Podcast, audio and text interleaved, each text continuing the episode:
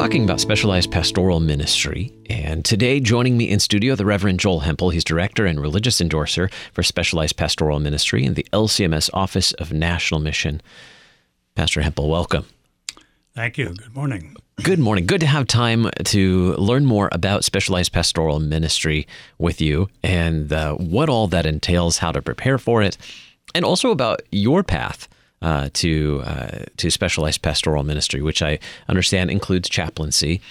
Tell me about um, what led you to consider this vocation, led up to specialized pastoral ministry, and the, the, the ministries that you've been involved in prior to this role. When I came out of the seminary, which was in 1971, I had a two year limited call, which is very unusual back then. There was a Wheat Ridge grant for which I was grateful to the congregation at Prince of Peace Lutheran in Cincinnati, Ohio, and I was to serve as the community pastor. But after two years, they had no money to pay me for my family. And so in the second year, I had heard a presenter at one of our Winkels, our circuit pastors meetings, a, a, man from a hospital nearby who was talking about what was, what's called clinical pastoral education. And he explained what it was and invited those who were present to consider it. Well, I was looking for something. And as he described it, it sounded very interesting. And so I applied for this part time program the second year. Uh, I fell in love with the kind of uh, on uh, hands-on training and action reflection model of learning. And so then I re- asked for a uh, applied for a residency the following year. That would be the third year when we had no money coming in. So the that residency provided income. It was essentially a two-thirds residency. I continued at the church half time, and then sort of an aside, we had been working on opening up a homeless shelter uh, for uh, most of whom were public inebriates, people who were on the streets for various reasons and had a variety of addictions. And we opened up a center for them. And so uh, I helped in that program, and there was some income from that as well. So all that was going on that third year.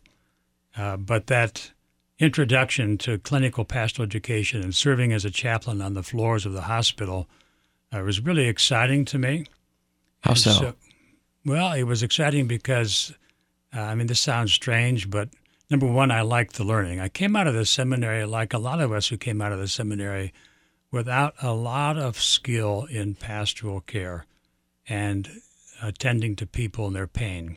Mm-hmm. Uh, as many listeners may know, someone can come out of the seminary with one required course in, in pastoral counseling and most of it is theory.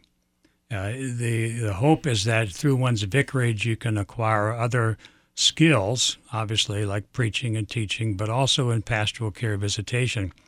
But depending upon your vicarage supervisor, you may or may not learn a lot about how to do a pastoral care visit. And it's more than just showing up, although showing up is important and necessary. It's what goes on in that conversation and what kind of listening you bring to the other person.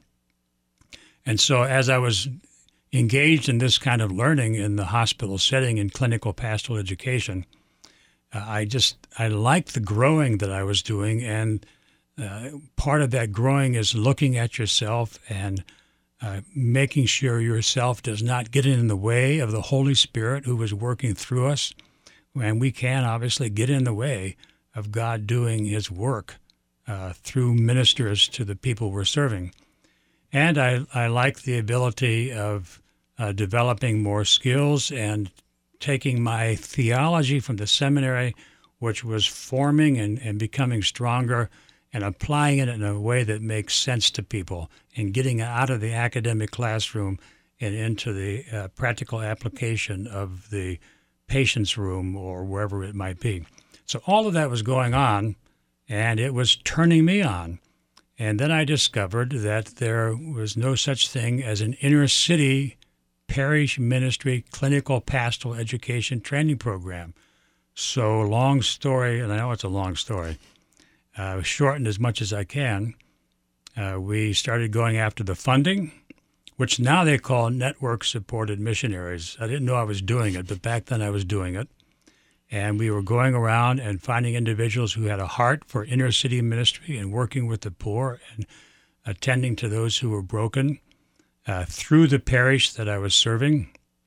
And we started this clinical pastoral education training program. So then I had to go on to get additional training and credentials for uh, becoming an educator in clinical pastoral education. And so that's what I did in the parish until 1990 when I was called to come to St. Louis to work with Lutheran Senior Services, as it's now called, and to begin a clinical pastoral education, a CPE training program at that site, working with not only our seminarians uh, out of St. Louis, but out of Fort Wayne and other people who would come uh, for that kind of learning. So I did uh, some chaplaincy, but a lot of what I did was educating those who wanted to become chaplains or pastoral counselors. What's important to you in that education and formation for those who are seeking specialized pastoral ministry or chaplaincy? Well, what's important to me is that people, those who want to become specialized pastoral ministers, invest themselves in the learning that our church body believes is required. Uh, we require for institutional chaplaincy four, what's called a unit, four units of clinical pastoral education or CPE. A unit is 400 hours, 100 hours of classroom study and 300 hours of ministry in the so called clinic, wherever that might be. And there are all kinds of settings for doing that. And so 1,600 hours is, is what we require uh, on the uh, road to becoming, or as you said, the path to becoming uh, a, uh, an endorsed, ecclesiastically endorsed, and in some cases certified uh, chaplain. What let's let's break down those terms as well. Uh, ecclesi- ecclesiastically endorsed chaplain, SPM, all these these phrases floating around. Help me understand those. Well, yeah, and let me back up because I didn't say something that I wanted to say, and that is there are three areas that we look at in training, mm-hmm. and through the endorsement process. Also, the endorsement process is the the, uh, the, the, the way in which the church body gives its uh, imprimatur, its approval to someone to represent them serving mm-hmm. in these different roles called institutional chaplaincy or pastoral counseling or clinical pastoral educator or a, a, a uh, emergency services chaplain like a police or fire chaplain. And there are different kinds of training that's required for those different paths and those different specialties.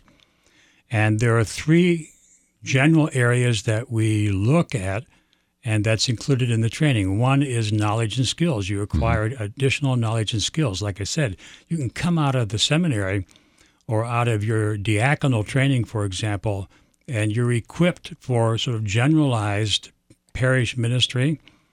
Um, but if you want to go on to teach at the seminary, for example, to become an educator, it's going to require some additional training and formation. Uh, if you want to become a military chaplain, that requires additional training and formation. The same thing is true for institutional chaplains, hospitals, prisons, hospice, and so forth, nursing homes. It's true for pastoral counselors uh, and emergency service chaplains. All that requires some additional training on top of what a person has when they are certified coming out of their mm-hmm. their uh, university or seminary training. So in CPE, clinical pastoral education, we focus on, I keep having a hard time getting to these, don't I? We focus on knowledge and skills, additional knowledge and skills that's required because it's very different. Think about it. If you are, you're a DCE, and have you ever worked in a parish? Yes. Did you ever visit somebody who was in the hospital or nursing home? Yes. To provide care to them, spiritual care? Mm-hmm, certainly. Okay. A lot of ministers do that who work in the parish. And so some come to the conclusion, well, then I can become an institutional chaplain because I've done these kind of visits. Well, that's wonderful, and those visits are important, but it's very different visiting a hospital than working in a hospital and learning about how that system works. And not only how that system works, but every day working in the midst of crisis. because people are every day in crisis of one kind or the other, and not only the patients who are there, but also the staff who are serving them, because they come from their own personal lives that are stressed and sometimes broken, and they're having to serve the people at that time under their own kind of stress, sometimes very painful stress. And so a chaplain gets to move throughout that entire system, has to learn how to do that, and has to learn, and this is tough, has to learn how to touch a person's pain in a caring way and hold yourself there with that person's pain and help them work through it and not be afraid of it, not try to distract them from it, but help them to enter it as much as they choose and to work through, hopefully, to a healthier and a more healing place, a place of peace. And that's where the gospel of Jesus Christ comes in when the Holy Spirit opens up that door of opportunity. And so you, learn knowledge and skills. You also learn about yourself, like I said before, and how to stay away. But you also have these strengths that the Lord has blessed us with certain gifts that enhance ministry. And because we grew up in a broken society, and a, uh, a, a, world that is broken by original sin. We are broken, and because our parents were not perfect and because relationships we've been in have not been perfect, so we come out of it wounded. And we bring those wounds into our professional ministry. And those wounds can trip us up and keep us, for example, in staying present to another person's pain. Uh, or we can, it can scare us, or anxiety, anxiety may get in the way, or we may have some issues around anger or authority that are problematic. So all of these things in CPE and that kind of training help us to look at that and to work through it to make sure it doesn't trip us up and hurt the other people that we're serving. And then thirdly is our theology. And we have incredible, wonderful theology in our church, in our Lutheran Church Missouri Synod, that we celebrate. And what what the training does is to help us to bring it to a point where it can be applied in a meaningful way to a person. So we don't come in with packaged theology, mm-hmm. but we come in listening to the other person to hear what is needed and to respond spiritually and theologically accordingly to what they need, not what we need to share with them. And so those three those three emphases is what are the training that we require is all about. And uh, then, over a period of time, why four units of CP instead of just one? Why 1,600 hours instead of 400 hours? That's a lot of hours. That's a commitment. That's a commitment, is because it's an integration process. Mm. Because you learn a lot in that first unit, that first 400 hours. And then you start learning less and less in terms of specific added additional knowledge and skills. You learn some, but not as much as that first quarter. But there's this process of integrating, of m- making it a part of who you are until you become at home with this new knowledge and skills. And you become at home with the new person you are becoming, that the Holy Spirit is forming through this process. That just takes time. What does that look like from your own experience or from a student you've worked with? Do you have a story that exemplifies that that process of of going through uh, clinical pastoral education to prepare to be a chaplain or serving in an institutional setting or or even uh, in in a military setting? Well, I could speak personally, uh, and I can if you want. Uh, I don't want it to make it about me, uh, but I'm thinking of an individual, for example, who came from the seminary from one of our seminaries.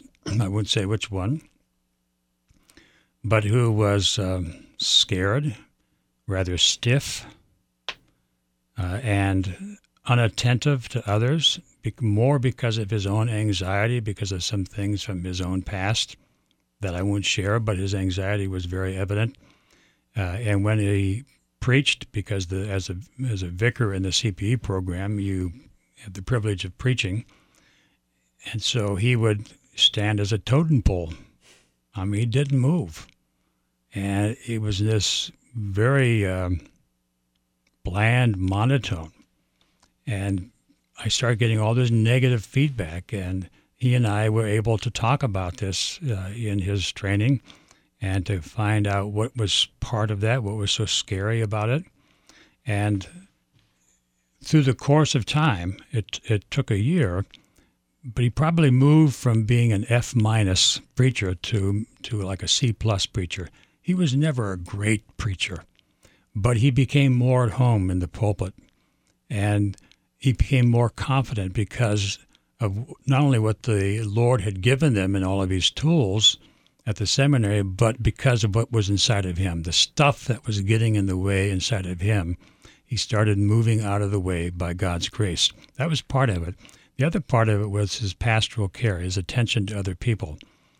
Even though he had difficulty before a large group of people, he learned quickly about how to engage individuals. Hmm. And so he picked up on the skills uh, and he fell in love again with what he could do, what, what God was doing through him. He, he he found himself because at the seminary he was bright. He could learn all about the Greek and Hebrew, and he could learn about the history of the church and, the history of uh, Christianity. Uh, but applying it was very difficult for him. And so through this through his CPE clinical pastoral education process, he started learning the skills. He started learning about himself, what was getting in the way. He started learning about how he could interpret what he had learned theologically uh, in with words that made sense to people. And so by the time we were finished that year, the administrator was saying, Is there any way that we could keep him here? Because he had made such an impact on the people. Uh, it was it was remarkable. And his preaching, like I said, never was great, but his pastoral care ability was really wonderful what are the the characteristics? What are the things that you're looking for um, in future specialized pastoral ministers or chaplains? What are the things uh, that you're looking for that that would uh, help one serve well in this particular vocation? Well, that's a question that interests me a great deal because we have you know, what we call a, a specialized pastoral ministry recruitment task force. And we are developing a number of tools uh, for bringing specialized pastoral ministry to the awareness of ministers and students in our church body. Because we believe that the Lord may call people, does call people into ministry, and someone may assume it's parish ministry, and for the most part, it is parish ministry. But it may be that they're being called to ministry but not parish. And we know because some people get out in the parish and it just doesn't work out. They don't connect with people, they have a hard time relating. Uh, and so they leave the ministry, which is sad. And we want to show people, help them see another vocation, another path that may, may not, but it may be for them and it may be for the greater good of the church and for the Lord's mission. And so one of the things that we've done, and this came out of of uh, Ray Halm used to be the president of Concordia Irvine. He now heads up, I forget his exact title, but he now, Dr. Halm now heads up the online educational program of Concordia Irvine. And so he, he is on our task force, and he and his team has, has been working to develop a self assessment inventory based on 10 characteristics that our task force has identified that are helpful to have if you want to consider going into specialized pastoral ministry. And so I can share with you, since you asked, I can share with you those 10 characteristics, and maybe the listener would be interested in those as well. First one has to do, obviously, with uh, a willingness to serve in a non parish setting. That's kind of basic. Uh, if you're called to be a parish minister, you don't want specialized pastoral ministry. Uh, unless, of course, you want to be an emergency service chaplain, and then you can be a parish minister and serve as a police and fire chaplain as well in your community. Another one includes uh, the that when they consider the various duties that a minister have, that they would find pastoral and diaconal care visits or counseling uh, rewarding, and that of all the things you're ex- expected to do in parish ministry, perhaps visiting and caring for others really is what excites you. That's a good indicator of where the Lord may be calling you. The ability to serve in a, a pluralistic context, because it is outside the walls of the congregation and in the community, uh, and it's with others who uh, have a very different perspective of their Christian faith and religious beliefs and non religious beliefs, so called growing number of nones and ONES in our society. So, an ability to serve in that context while maintaining a strong Lutheran identity, which is part of what we look for in an, in an endorsement process. Another characteristic is that uh, they're willing to work without a contextual or confessional LCMS support. And that goes to the work in the pluralistic context, is that you don't have the support of being w- with other fellow Missouri Synod Lutherans who will help hold you up. So that's a reality. Another one is to being comfortable around people of all races and genders and ethnicities, of religions and sexual orientations. You have to be okay with relating to them and relating to them in a collegial, caring manner. Someone who can attend to self assessment and self awareness. Now, a parish minister can do that as well, obviously, but this is something that we emphasize. You have to stay aware of yourself and always assessing who you are and what you're doing. Another one is finding others finding that others just naturally talk to you. If you if you realize that people just seek you out and talk with you about personal and uh, very private matters, maybe it's part of God saying to you that you have a gift in that area. Another one is that you evo- value emotional intelligence. Now, emotional intelligence serves well in the parish as well, but in what we do, it's critically important that one is aware of his or her own feelings, is aware of other people's feelings and can read them, and as well as understand the impact of what you say and do on the other person. Uh, that's very helpful in preaching too and teaching to pay attention to your audience and how they're reacting to what you're saying uh, and how you're saying it, which is why I think I'm getting long here because I'm reading your face. so let me just say the other two real quick. One is that they can engage in emergency ministry because it happens all the time.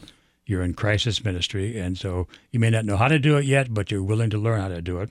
And finally, that uh, they are willing to work with somebody who is not Missouri Synod Lutheran. They work for a secular boss, and it's very important that you know you're not in charge. Uh, if you're a parish pastor, you have this, a lot of authority. You are the leader of the congregation. If you are a chaplain, you are not the leader of that institution. You're one of many professional people who are capable of doing a good job, and you have to learn how to work within that team. That's quite a list. But certainly something to consider if you're thinking about, definitely something important to consider if you're thinking about uh, specialized pastoral ministry or, or, or chaplaincy in your future. What steps should uh, should one take if you want to pursue specialized pastoral ministry? What what's the first step? I guess would be what what would be the next step? Maybe they've already gone through certification. They, have gone through seminary, or they've gone through a university program um, for either ordained or commissioned minister. If they, I would say the first step is to make contact with our office, the Office of Specialized Pastoral Ministry, uh, within the Office of National Mission, and we're on the website at lutheranlcms.org slash SPM. They will find us, or if they go to LCMS website and and uh, input specialized pastoral ministry or even SPM, they'll find us. So reach out to us. We will walk them through what is expected. We also have on our website um, an ecclesiastical endorsement manual, which explains everything that I've been talking about. Uh, and we have people who will serve as mentors who will work with them as they are moving through the endorsement process. It's not an easy process. It is uh, it is demanding um, because we do expect a, a level of competency uh, and providing the kind of care that we look for uh, to people they're serving. Uh, and in order to demonstrate that, they have to do some writing after they've finished their training. But uh, a lot of us have gone through the process. It's very doable. There are about 570 of us in the Lutheran Church Missouri Synod, and um, many of them are retiring at this point. We are bringing in new people and looking to bring in new people to serve in this context because hospitals, nursing homes, prisons, they look for having chaplains, but for the most part, the administration does not care what kind of chaplain they have. So they may hire a, a, a, Muslim. They may hire somebody who is an atheist. We have atheistic chaplains in the, in this. I mean, we do, which is kind of mind-boggling. Uh, but they, so they might hire somebody who is humanistic in their beliefs, and so we think we have a theology that is worth bringing into the world and sharing with the world. And so we encourage our people to be mission minded. They cannot be evangelistic in those institutional settings, but we encourage people to listen to, pay attention to the Holy Spirit who opens up opportunities. So if they contact our office, we can help them sort through what their thinking is and how the Spirit's working with them and get them moving in that direction. Next step, find out more about Specialized Pastoral Ministry, lcms.org slash SPM. My guest today, the Reverend Joel Hempel. He's Director and Religious Endorser for Specialized Pastoral Ministry in the LCMS Office of National Mission. Pastor Hempel, thank you for being my guest. You're welcome. My pleasure.